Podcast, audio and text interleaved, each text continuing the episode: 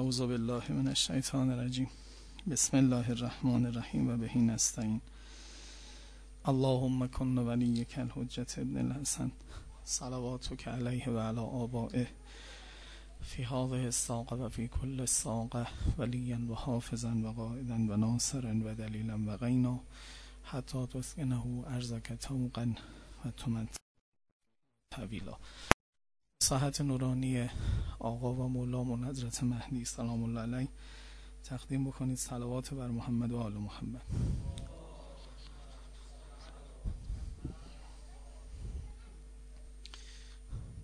یک فراز از فقره مربوط به قضات در نامه 53 نهج البلاغه باقی ماند. که به خاطر بحث های مهمی که درش بود جداش کردیم که این جلسه بهش بپردازیم.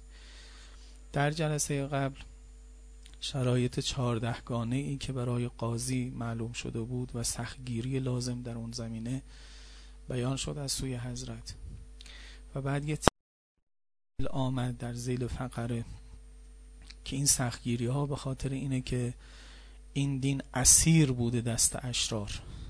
در دوره های قبل اسیر بود کان اسیرا فی ایدل اشرار که عرض کردیم این اشرار هم اشرار به اصطلاح کوچه بازار نیستن. دین بازهایی هستند که بلدن دین رو اسیر بکنن. این رو چرا زیل قضات میگه؟ چون وظیفه اصلی دستگاه قضایی رو آزاد کردن دین میدانه. تا دین آزاد نشه شما هیچ اتفاق دیگری رو در جامعه اسلامی نمی‌تونید اموال رو آزاد کنید. به خاطری که علل قاعده در جامعه اسلامی و حکومتی به نام اسلام اموال به نام دین برده میشه. کسی نمیاد همینجوری حمله بکنه بگه ما می‌خوایم مثلا این اموال رو برداریم به زور. خب مسلمان ها پا میشن میرن میجنگن باهاش. نه با خیریه بازی و با انواع و اقسام مثلا اسمهای خوش آب و رنگی که میشه از دین درست کرد مثلا فرض بکنید یه اتفاق میفته. پس معموریت اصلی دستگاه قضا آزاد کردن دینه. این شابیت حرفای قبلی بود. چون سطح نهج البلاغه از آین نامه های دولتی و حکومتی متفاوته. حالا رهبر انقلاب فرمود که آین نامه انقلاب اسلامی ما همین عهدنامه مالک یا نهج البلاغه است. حالا تعبیر عام نهج البلاغه داره. سطح خیلی سطح بالاتر از این است که به طور متداول به ذهن ما میاد. خب بعد از اینکه اونها رو فرمود در وسط این فقره که امروز انشالله برسیم یک بار کل فقره رو ترجمهش با هم ببینیم به مسئله مهم جبران خدمت قاضی می‌پردازه. که حالا این چهار تا چهارده شرایط سخت. برش هم سختگیری بکن. و هی بررسی کن هی جستجو بکن تو قضاوتش که این شرایط رو لحاظ بکنه. هم شرایط پیشینی هم بررسی پسینی. تا اون قایتی که از دستگاه قضایی می‌خوایم حاجت روا بشیم و برقرار بشه. حالا این وسط او چطوری زندگی بکنه؟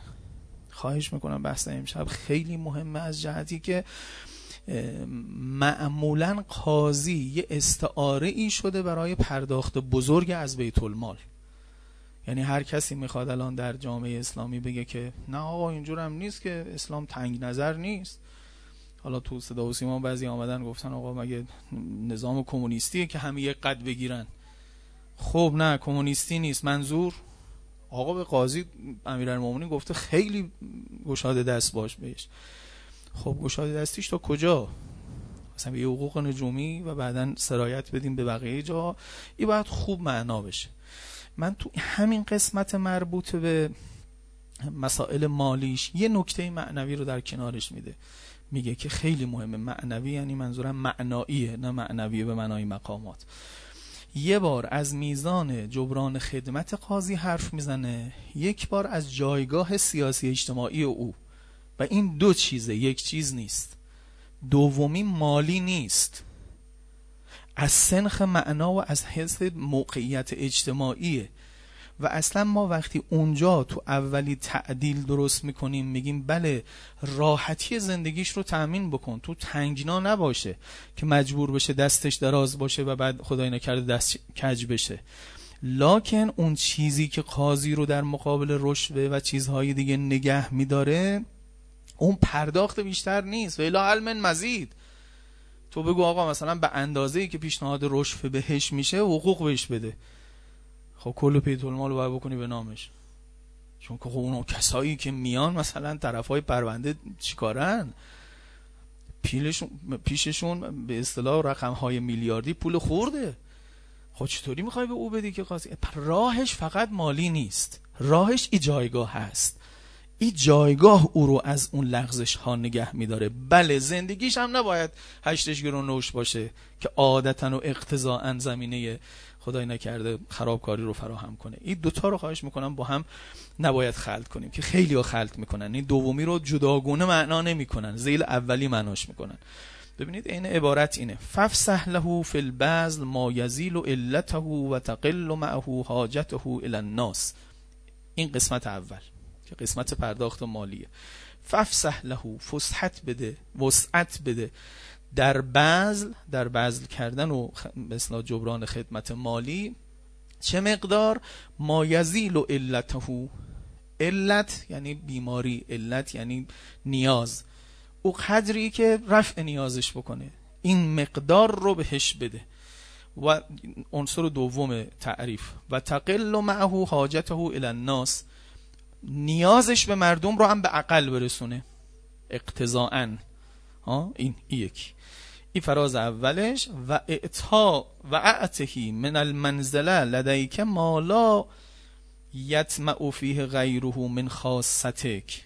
این او اوج است. اعطا بکن به اون منزلتی رو. دیگه بحث پرداخت مالی نیست. منزلتی نزد خودت لدیکه نزد خودت بهش بده مالا یطمع فیه غیره. که هیچ کسی دیگه تو اون دیگه در او آدم در او قاضی طمع نکنه. یعنی دیگه آدمی نزدیکتر از او به تو نباشه که او طمع بکنه. من خاصتک. او کسایی هم که احتمالا طمع می‌کنن از همین دوروری ها و خواص و اینا هستن. یه آدم کارگر توی شهری که خودش رو رقیب بزرگان نمی‌بینه که بیاد مثلا با اونها مسابقه بده. نه نه بقیه جاهایی که دستشون می‌رسه و می‌تونن یه چیزی رو جابجا جا بکنن اینها اینها توش طمع نکنن. لیعمن بذالک اغتیال الرجال له اندک این وجه اون به اصطلاح منزلت دادن است. اعطاء منزلت به خاطر چی باشه؟ غایت این اعطاء منزلت چیه؟ ما حالا به لحاظ حکمی میگیم غایت قشنگ صورت بندی می‌کنه ما دو صورت رو. که چطوری بچین این رو؟ تو آین نامه وقتی آوردیش چطوری بچینیش؟ تا این لامه معلوم بشه. لیعمنه این قاضیه ایمن بشه. بزالک یعنی با همین دادن این اعطاء منزلت اغتیال الرجل ره. اغتیال همون ترور کردنه. ولی اینجا منظور ترور کردن کشتن نیست. یعنی در واقع نارو زدن. نارو زدن اغتیال غیر فیزیکی ترور شخصیت. که یک او دیگه ایمن بشه که رجال اینجا هم رجال یعنی همون رجال سیاسی یعنی همون خواسته براش اغتیال نکنن نزد تو. خودش چسبیده ترینه به توه. کسی دواری وسطه نیست که بیاد. این خیلی نکته مهمی اصل فراز حالا چند تا نکته رو بعد زیلش میگم. اول اینکه این پرداخت به قاضی همین پرداخت مالیش رو بررسی بکنیم. و قاضی رو وقتی تکلیفش رو معلوم کردید بقیه شعب حکمرانی معلومه.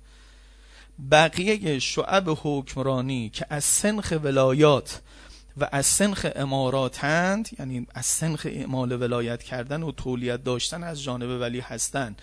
نه جاهایی که آخرش ما به ازای بازاری داره.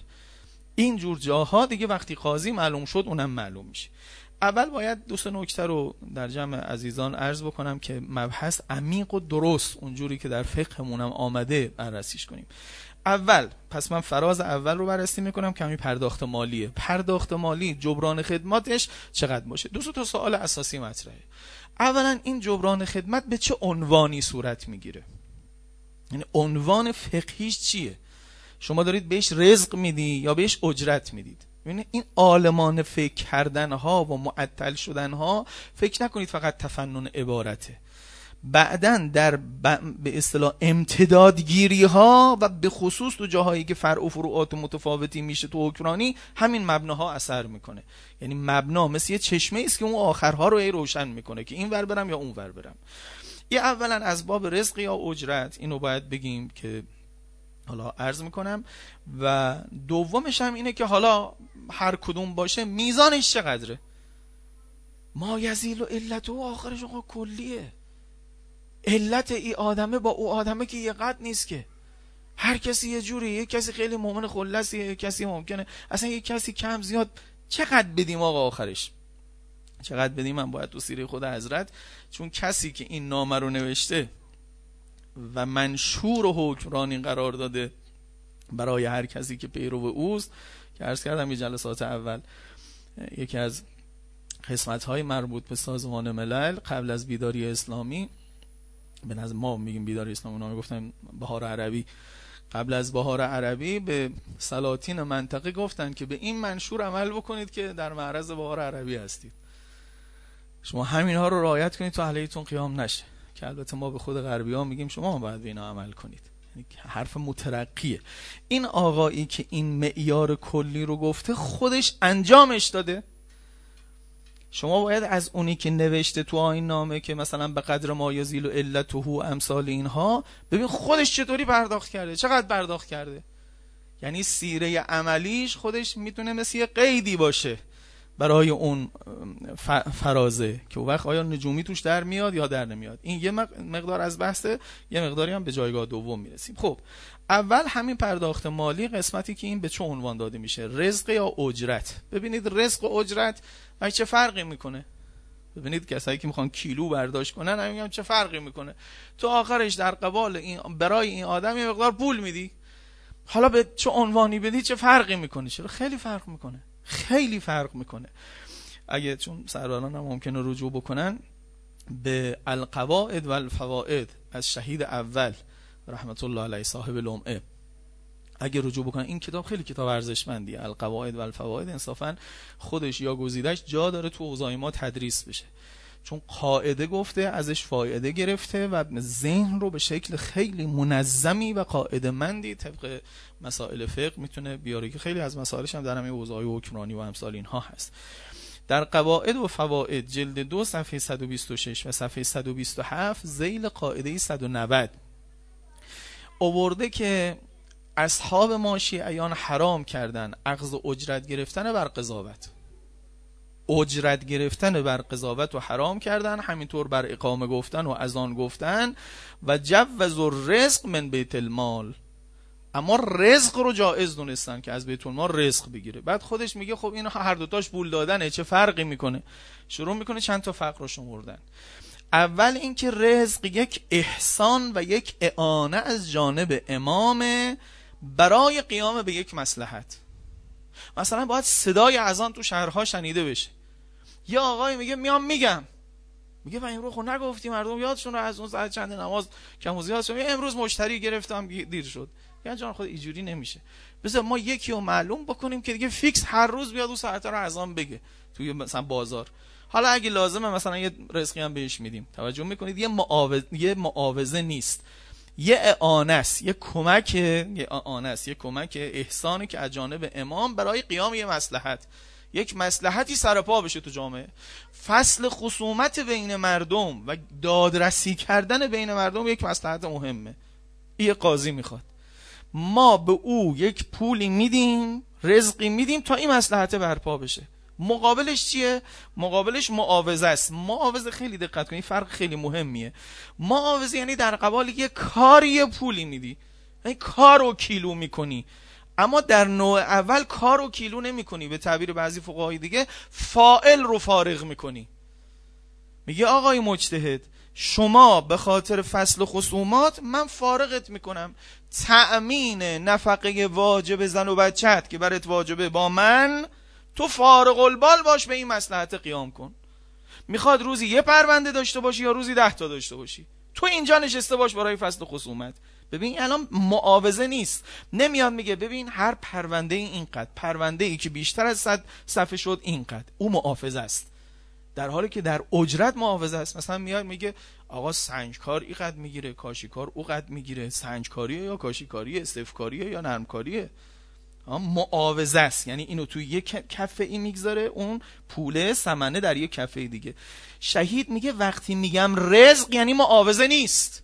یعنی کارشو کیلو نمی‌کنن خودشو فارغ می‌کنن. که این تعبیر رو مرحوم نراقی در مستند دو شیعه تصریح کرده. مستند دو شیعه جلد 17 صفحه 68 که مرحوم نراقی میگه اصلا اخذ اجرتش به خاطر اخذ و رزق منه لعجل کونهی قاضیان لا لقضائه و علیه و به ازائه از حیثی که قاضیه داریم بهش میدیم نه به ازائه قضاوتش. معاوضه نیست. این خیلی مهمه. جسارت محضرتون ولی بعضی وقتا آدم می‌بینه یک کسی تا درس خارج آمده بلکه دیدم کسی درس خارجم میگه هنوز فرق رزق و اجرت رو نمی‌دونه. اینا معفوف نیست همینجوری چیزهایی ندانستنش عیبه. که تو الان می‌خوای تکلیف مالی کارگزاران اسلام رو معلوم بکنی فرق این دوتا رو ندونی. که چی هن؟ اینا دو عنوانن. یکی نیستن. فرقهایی با هم دارن. پس فرق اولش شهید میگه رزق یه احسان و اعانه است که ما به کسی میدیم. آخرشون هم یه زندگی داره دیگه. باید نفقه واجب زن و بچهش رو بده. یه زندگی داره. ما تأمین اونو می‌کنیم تا او آدم فارغ بشه برای این کاره این مسلحت قیامش اتفاق بیفته. اون مسلحت برپا بشه. در مقابل اجرت که به ازای چیه؟ به ازای محافظ از خود کار کیلو میشه. بقیهش دیگه به اندازه این مهم نیست. رزقی عقد جائزه اما اجرت عقد لازمه. اجاره است دیگه. متعلق اجرت یا جعاله است یا اجاره است. اونها توش اجرت می‌گیرن. زیاده و نقصان اینا رو شهید میگه ها. زیاده و نقصان در رزق متصوره اما در اجاره طبق قرارداده. شما هر جوری قرارداد بسی باید به همون عمل کنی. گفتیم من به ازای روزی مثلا فرض کنی به ازای این ماشینه که خالی کنی اینقدر بهت پول میدم. نمی‌تونی تو وسطش کسرش کنی. ولی قاضی نه. آدم به آدم فرق می‌کنه. ماه به ما می‌تونه فرق کنه. اگه بر اساس این دقیق تنظیمش کنیم. یعنی قابل نقصان و زیادی است. دوم تغییر جنسیه. در رزق می‌شود تغییر داد جنسش رو. عقد جائزی است. یه احسان آنه است از طرف حاکم. امروز به جایی که بهش حقوق بده یه گوسفند میده. تو عمو دیروز تصورش کنید یه مقداری بن خرید میده از حقوق شست می‌کنه. میگه اینم بن خریدت دیگه من می‌خواستم تو رو فارغت کنم. جنس میده ولی اجرت نه. اجرت همون جوری که قرار داد بسته. اگه یورو بسته یا یورو بده. اگه دلار بسته دلار بده اگه ریال بسته ریال بده. نمی‌تونه تغییرش بده به جاش جنس بده. بعدیش که خیلی مهمه حالا ما از اینا کلی استفاده های دیگه هم کردیم اینجا مجالش نیست. توارث در اجاره درسته اما در رزق درست نیست. شما اگر اجرت یه کاری رو گرفتی انشالله صد سال زنده باشی اگر از دنیا رفتی پولا مال بچت ولی رزق اینجور نیست. به هرس گذاشته نمیشه. یعنی ببینید من وقتی اصرار می‌کنم شعب حکمرانی جای رزقه این خصوصیت داره که جای آقازادگی رو می‌گیره. آقا که افتاد مرد میگن این مقداری که دستشه رزقه. اینو ما داده بودیم اونو فارغش کنیم. دیگه برای بچه هاش و اینها نیست. همینطوری یه کسی رو برداری و مثلا چی بکنید تو اینها هم جلو است. یه نکته فنی رو هم عرض بکنم دیگه چون عزیزانم همه اهل فنن. و از یه عده هم پیگیری می‌کنن و بعدا هی نامه می نویسن و پیام میدن. رایت اونها رو هم بکنیم. یه نکته فنی اجتهادیه. دوستان ای که ما یه فرعی رو زیل کدوم باب فقهی ببریم یه درصد متنابعی از اجتهاد ماست. و اگه نگم که اگه خوب جایی نبریم نتیجه بد می‌گیریم از همینجاست. فقیه محقق از غیر محقق فقط تو خود فرع معلوم نمیشه. که یه فرعی است. این بد بشه این ختم شه این ادله موافقشه و ادله مخالفشه. اینها هم آدمای موافق و مخالفشن. شما هم وارد بشید توش انتخاب موضع کنی. او آسون ترین قسمت کاره. جاده رفته و پا خورده شما هم توش انتخاب و موضع می‌کنی. یکی از جاهای سخت کار اینه که من این فرعه رو زیل کدوم باب ببرم؟ مثلا تو همین جایی که ما هستیم. دو جا متصوره ببریش. یه جایی که شایعه مخصوصا بین متأخرین بعضی متقدمین هم بودن. اینه که ببریمش تو قسمت اخذ اجرت بل واجبات. آیا بر واجبات درست است ما اجرت بگیریم یا درست نیست؟ ببریم تو اینجا که خیلی هم اونجا بردن که بعد اینجور استدلال کنن. قضاوت یکی از واجبات است. آیا اخذ بر اجرت در واجبات جائز است؟ کلا یا جزءا بعد مثلا او وقت دیگه قضاوتی که مستحب میشه قضاوتی که فلانه هی دیگه باید با تبصره و آیین درستش کنی. یا از اول حکمت این بشه که کلا جایز نیست یا کلا جایز است دیگه الا دلیل خاص پیدا بکنیم. ولی بعضی های دیگه مثل صاحب جواهر اینو بردن زل یه جای دیگه. اصلا اگر به جواهر الکلام جلد 22 صفحه 122 رجوع بکنید که بعضی از فقیهان بعدی مثل آیت الله معرفت هم می‌گفتن با وجودی خود شاگرد آقای خویی بود رحمت الله علیه. میفرمود که اینجا صاحب جواهر بهتر انتخاب کرده عنوان رو یعنی زیل کدوم باب ببره تا سیدن الخویی. دلیلش هم اینه که میگه صاحب جواهر اینو زیل ولایات برده. گفته قضاوت یک جور اعمال ولایت هست ما در ولایت اصلا لا اسالکم علیه اجرا داریم. حالا کار ندارم. اونجا هم یه اشکالاتی به این حرف هستا به عکس کردن به این آیه لا اسالکم علیه اجرا تو این بابه که اون حالا دیگه می‌تونید رجوع بکنید اشکال جواب باشه من فعلا سر عنوانش حرف می‌زنم. میگه اصلا بردن در این عنوان که زیل ولایات و ولایات از اول اجرتی نیستن. پیغمبرم یه شکمی داره باید سیر بشه. خدای متعال انفال و خمس هم داده که باهاش اینو سیر کنه. ولی اجرت نداده. که بگی امروز با ابو جهل سر و کله زدی؟ خیلی امروز اجرتت بزرگتره. تا یه روزی که با بلال زبون بسته هر زدی که او تا گفتی بیا اومد. امروز که نوبه ابو جهل بوده من باید مثلا یه جاله گنده تری به تو بدم. نه اجرتی نیست. اجرتی نیست یعنی هیچ پولی نمی‌بره خونه. چرا پول می‌بره خونه؟ اصلا انفال کلیدش از خودشه. ولی از باب رزق برمیداره نه از باب اجرت. صاحب جواهر میگه قضاوت هم زیل ولایاته. چون می‌دانید دیگه ولایت وقتی حسه بندی میشه قضاوت هم از سنخ ولائه. چون اخبار نمیده از چیزی. اعمال یا حکمی می‌کنه. نمی که اگر کسی این شرایط را داشت دزد است. میگه فلان آدم دزد دستشو قطع کنید. اعمال ولایت می‌کنه در جان مردم در مال مردم. آه؟ این زیل هم ولایت هست دیگه. این این نظرم میاد یکی از جاهای مهمه که از اول اگه اینجا بردید از خیلی دعواهای بد فارغید.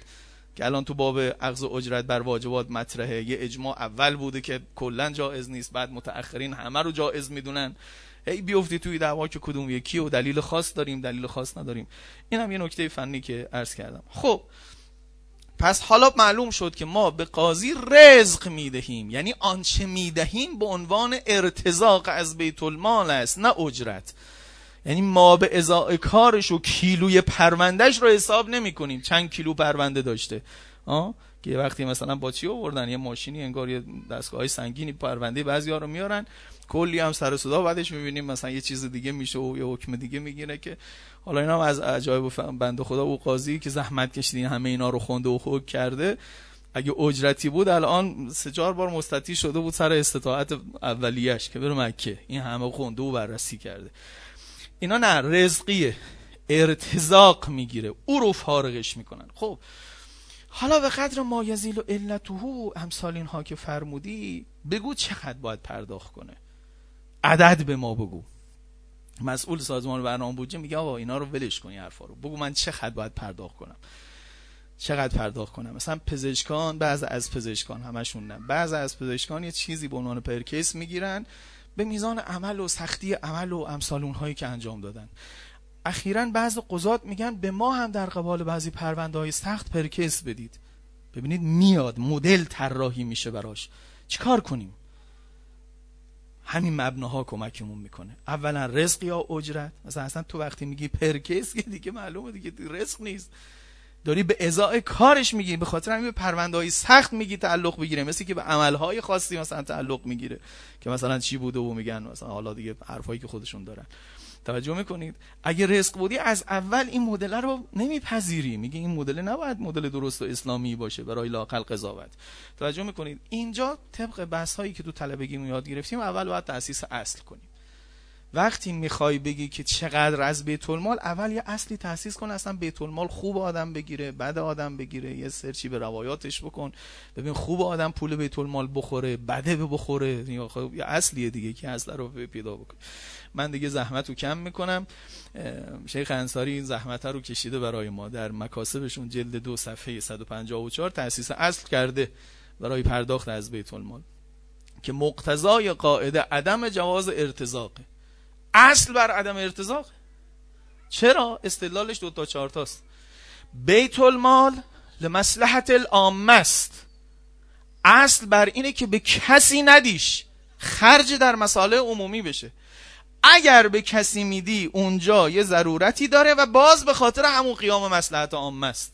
که الان گفتیم. فارغش می‌کنید تا این مسلحت عمومی پاشه.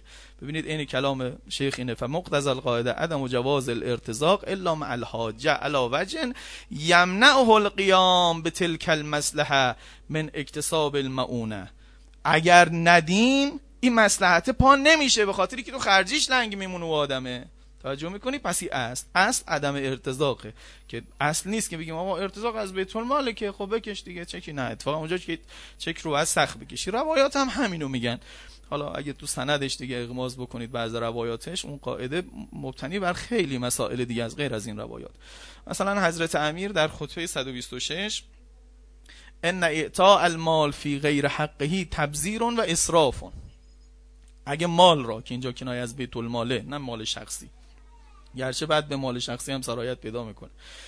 اما موضوع بحث اونجا بیت الماله اعطاء مال کردن در غیر حق خودش تبذیره و اصرافه که می‌دونید فرق دوتاش چیه. اصراف خرج کردن در مورد است اما مازاد بر مقدار لازم. تبذیر خرج کردن در غیر مورد است. اصلا جای این خرج نبوده که بکنی. یه وقت نیاز شما یک پرس غذاست دو پرس غذا می‌خری. غذا برای خوردنه. ولی تو اضافه خوردی اضافه خریدی. این میشه اسراف. یه وقتی یه چیزی که مال خوردنه رو برای پرت کردن استفاده می‌کنی. او تبذیره. ای که برای پرت کردن نبود که. شیر برای خوردنه برای دوش گرفتن که نیست که وانو پر کنی بری توش بخوابی که مثلا برای پوست و برای فلان و اینها خوبه. توجه می‌کنید؟ طلا برای زیرت زنانه. اینو شهید توی کتاباش آورده ای کسی دیوار رو طلا کرد تبذیره. دیوار رو طلا نمی‌کنن که. دیوار برای زینت زنانه برای جاهای خاصی است که مصرفش معلومه درهم و دینار و امثال ایناست. توجه می‌کنید؟ در روایت قرر می‌فهمد جود الولاد به فیع المسلمین جورم و خطرون. خطر با تایید نقطه. جود کردن ولاد که اینکه جود بورزن و بیشتر بدن یک کار خوبی نیست. این خلاصه جور ورزیدنه. تو روایتی که از خصال آوردم جلد یک صفحه 310 بله صفحه 310 فان اموال المسلمین لا تحتمل الازرار که ازش استفاده زمان هم میشه. اگر کسی اضافه بده یک جایی که نباید بده او پرداخت کننده از بیت المال زامن هم میشه. همینجوری نیست که بگیم فقط کار حرامی کرده. یه اثر به اصطلاح وضعی هم براش هست. خب اینم از این. حالا امیرالمؤمنین چقدر فرمود بدید؟ یه قاعده گذاشت که حالا می‌خوایم عددش کنیم. ما یزیل و علته و تقل معه حاجته الى الناس. اصل بر عدم پرداخته. الا جایی که قیام مسلحت بشه که قاضی که از اونجا هاست. که ما تأمین زندگی مالیش رو بکنیم تا قیام مسلحت بشه برای مردم. مسلحت فصل و خصومات و امثال اینها انجام بشه. نمی‌خوایم دیگه خیلی ملکوتی بشیم و بگیم نه آقا اصلا اون باید برای خدا این کارا رو بکنه. خب خدا بخراش کار رو بکنه. امشب که رفت خونه نونی بچه هاش می‌خوان. و وقت خدا رو بخوره خب بعد نون بخوره دیگه. بعد همینا رو می‌کنید که بعد وقت میره خدا رو می‌خوره. میره خدا رو می‌خوره دین رو می‌خوره. با از اول عاقلانه حرف بزنید. نه یه جوریش بکنید که بعدا حمله بکنه به دین خدا و نه یه جوریش بکنید که از اونوریش بیفته که همین نجومی پرداختن هست خب این علتی که می‌خواد الان توش زائل بشه که عرض کردم مثلا دیگه نیازهاش تأمین بشه و حاجتی به مردم نداشته باشه. چقدر باید بدیم؟ خوب دقت کنید سوال اساسیش اینه. اینقدر بهش بدیم که رشوه دربارش یا رشوه دربارش دیگه منتفی بشه؟ اینو الان میگن نقله. این فرازه اینو نمیگه. این فرازه میگه نیازش رو برآورده کن حاجتش از مردم از بین ببر. نمیگه اینقدر بده که رشوه منتفی بشه. چون اصلا او حد نداره. چاه ویل حل من مزیده. چون شما چقدر میدی؟ الان آقا میگه تو چقدر دولت بهت میده؟ میگه تا دیروز که نرخ رشوه سه هزار میلیارد بوده اینقدر می‌دادن. بعد که شد چل هزار میلیارد اینقدر میدم. میگه خب من می‌خوام پنجاه هزار میلیارد ببرم اینقدر بهت میدم. رقم که حل من مزید. ای که راهش نیست که. تو خودت بیا یه دزدی رو بندازی تو گله یعنی سگ گله رو بخوره تا گرگ نخوره. خب چه کاریه؟ نه اینو نمیگه. این فراز اینو نمیگه. میگه یه قدری یه حدی براش معلوم می‌کنه. اولا نیاز زندگیش تأمین بشه دستش دراز نباشه برای مردم تشعونش لحاظ بشه. تو بعض فرازهای دیگه که میرزی میگه در حد اسباق باشه که برای بقیه کارگزاران میگه.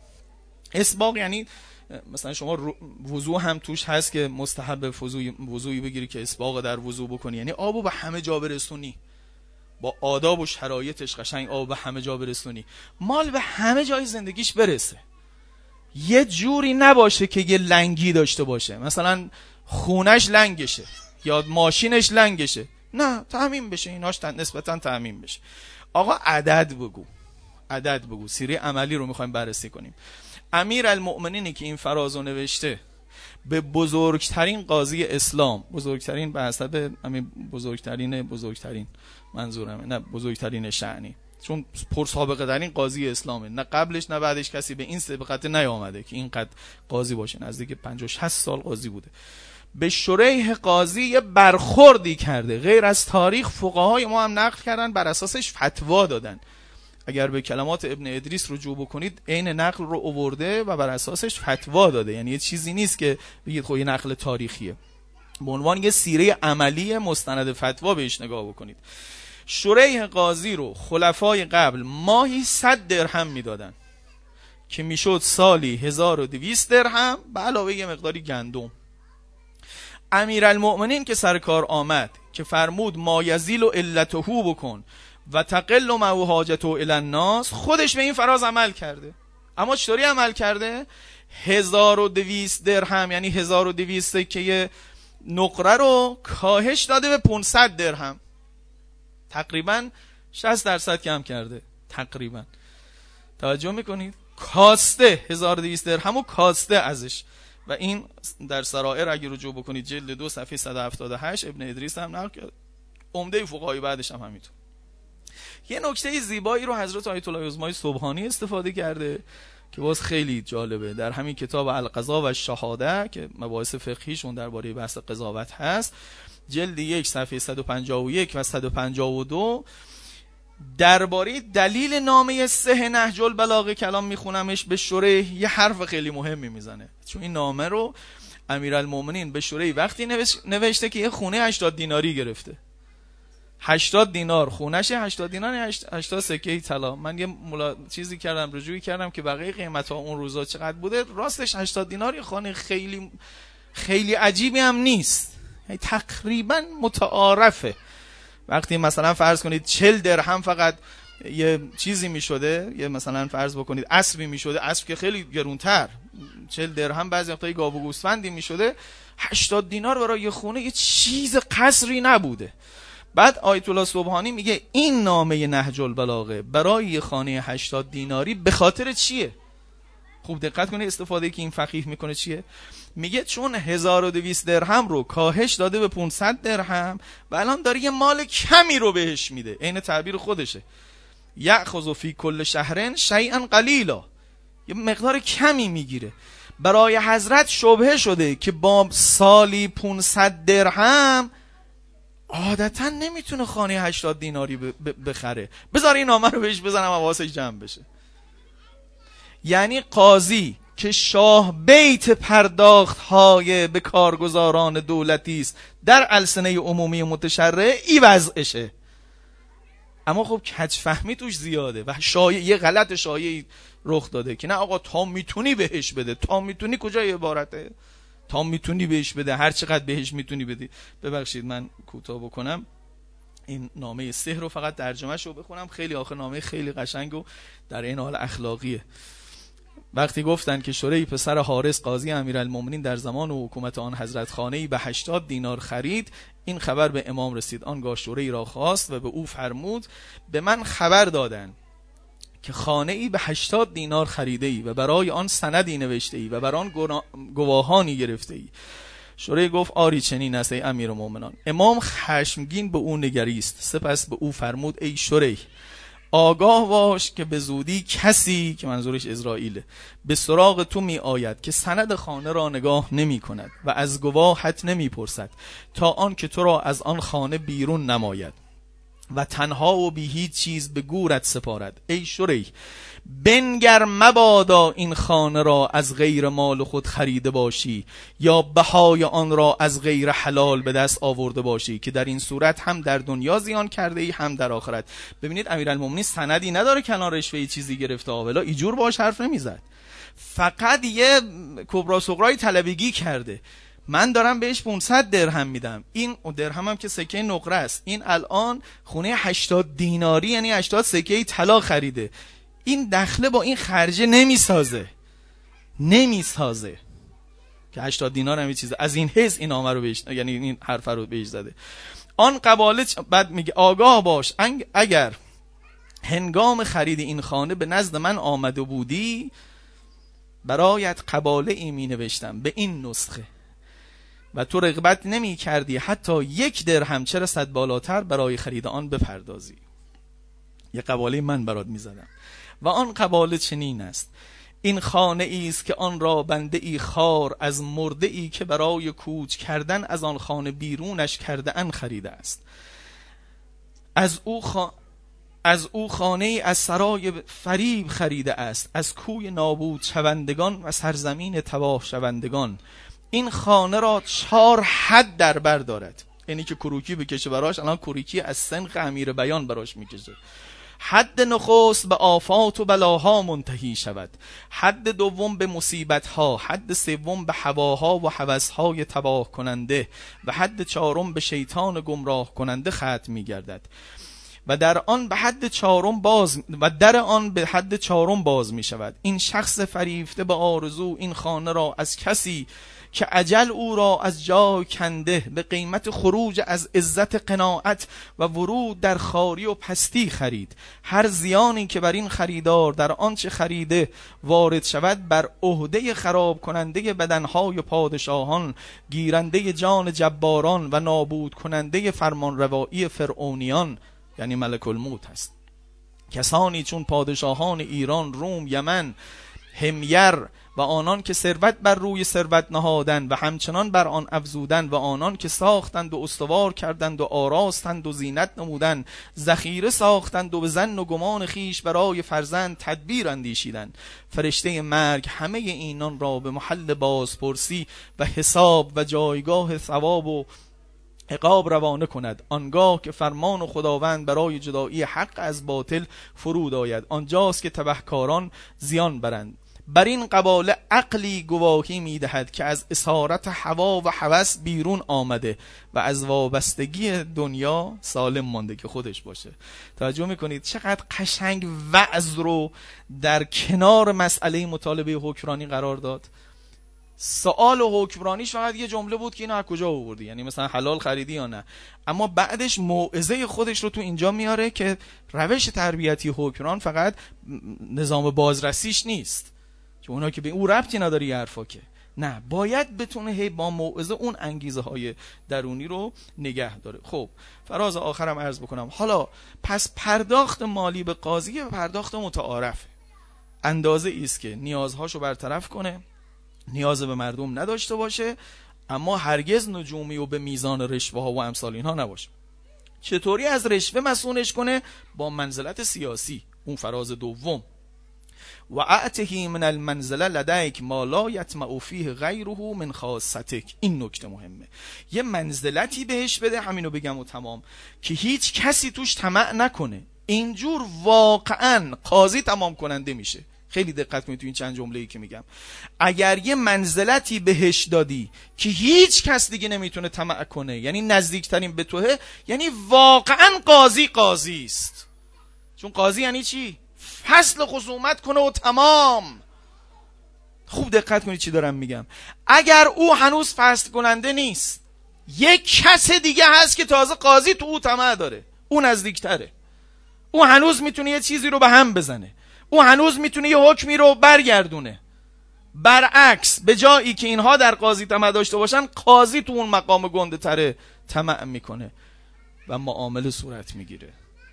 با اون مقام های بالاتر با اون مقام های پایین تر رشوه اتفاق میفته با اون مقام های بالاتر هم داد و ستد اتفاق میفته شما چی میفرمایید؟ ما حکم چیکارش کنیم؟ قاضی دیوانه است.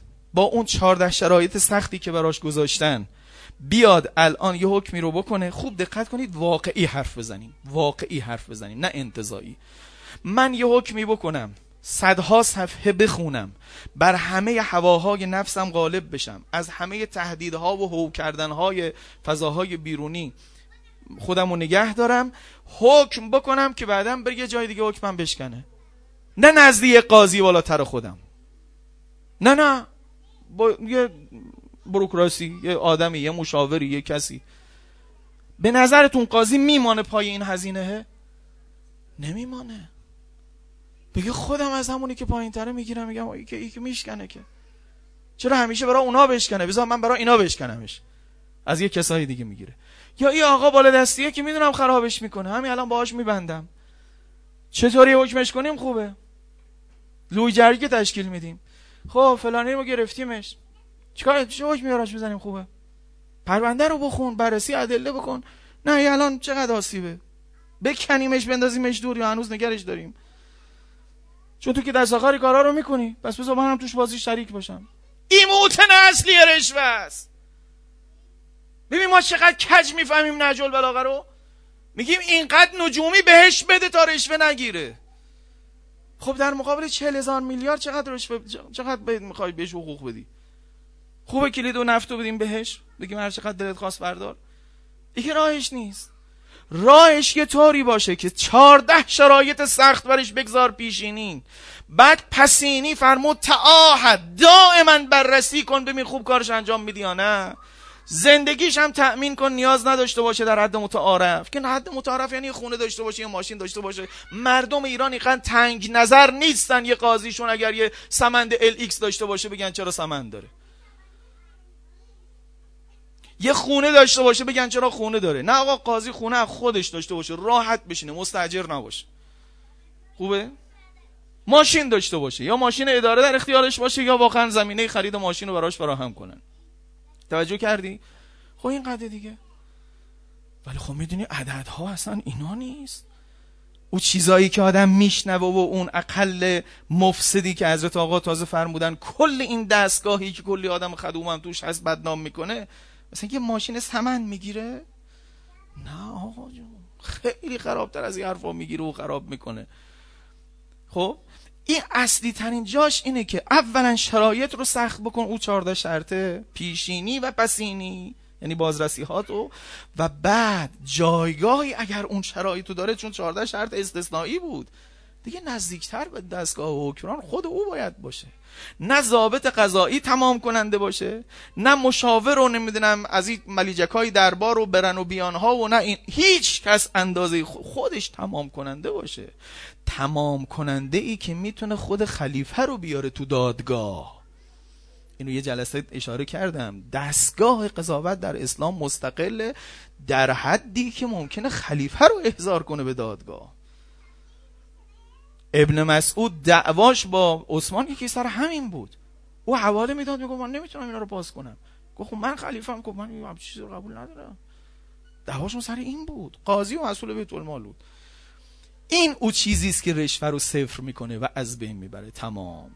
این اون نکته هست که دیگه ترجمهش عرض کردم. حالا بقیه پرداخت های مالی هم همینه دیگه. مثلا توی روایاتمون هست که برای مثلا فرض بکنید بقیه دستگاه اوکرانی هم چیزی در همین حدود گفتن.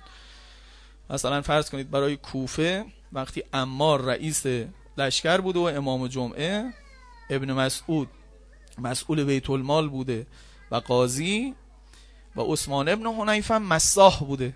عراضی رو وقتی می‌گرفتن باید مساحت معلوم می‌کردن برای خراجش و امثال اینها. در زمان خلیفه دوم به هر یک به این ستا سر هم روزی یه گوسفند می‌دادن. نصفش برای امار که همه گفتن امار چون آیل منتر بود نصف رو می‌برد. نصف دیگه برای اون دوتا که ابن مسعود قاضی بود و مسا عثمان ابن اونیف تازه خلیفه دوم می‌گفت که شهری خراب میشه اگه روزی یه گوسفند بدی به کارگزارش. روزی یه گوسفند که حالا ما به ازایش حساب می‌شد دیگه هر روزم یه گوسفند مثلا سر بریده نمی‌شد. او خلیفه می‌گفت که شهر خر... خونه خرابیه. روزی یه گوسفند بدی سه تا کارگزار اصلی. ببین با چای نفت و وقت باید چیکار کنیم؟ ببین با اعتبارات بانکی باید چیکار کنیم؟ و نگران باشیم اینا حساسن. پس خلاصه او چیزی که جایگاه پیدا می‌کنه هم نگهداشت قاضی است که نیفته توی ورطه تخلف ها و همین که اون مقاصد اصلی رو تأمین بکنه که نجات اسلام دست اشرار دین باز او جایی است که منزلت اجتماعی بزرگ داشته باشه بعد داشتن اون 14 شرط. اون منزلتش فصل خصومت تمامه بکنه. هیچ کس دیگه این نتونه تو اون مقام طمع و تصرف کنه. این واقعا نگهدارنده است. این اون چیزی است که قاضی رو نگه میداره. نه پرداخته هی افزون و نجومی تر انشالله روز به روز به معارف امیر المؤمنین آشناتر و به عملش کوشاتر بشیم. هم خودمون اول همه این هایی که صدا بلند می‌کنیم اول خودمون باید بتونیم عمل کنیم و هم عملش رو بخوایم و انشالله الگو بشیم توی دنیا از سیره امیر المؤمنین به روح بلند امیر المؤمنین که به ایام قدیرش هم داریم نزدیک میشیم تقدیم بکنید. صلوات بر محمد و آل محمد.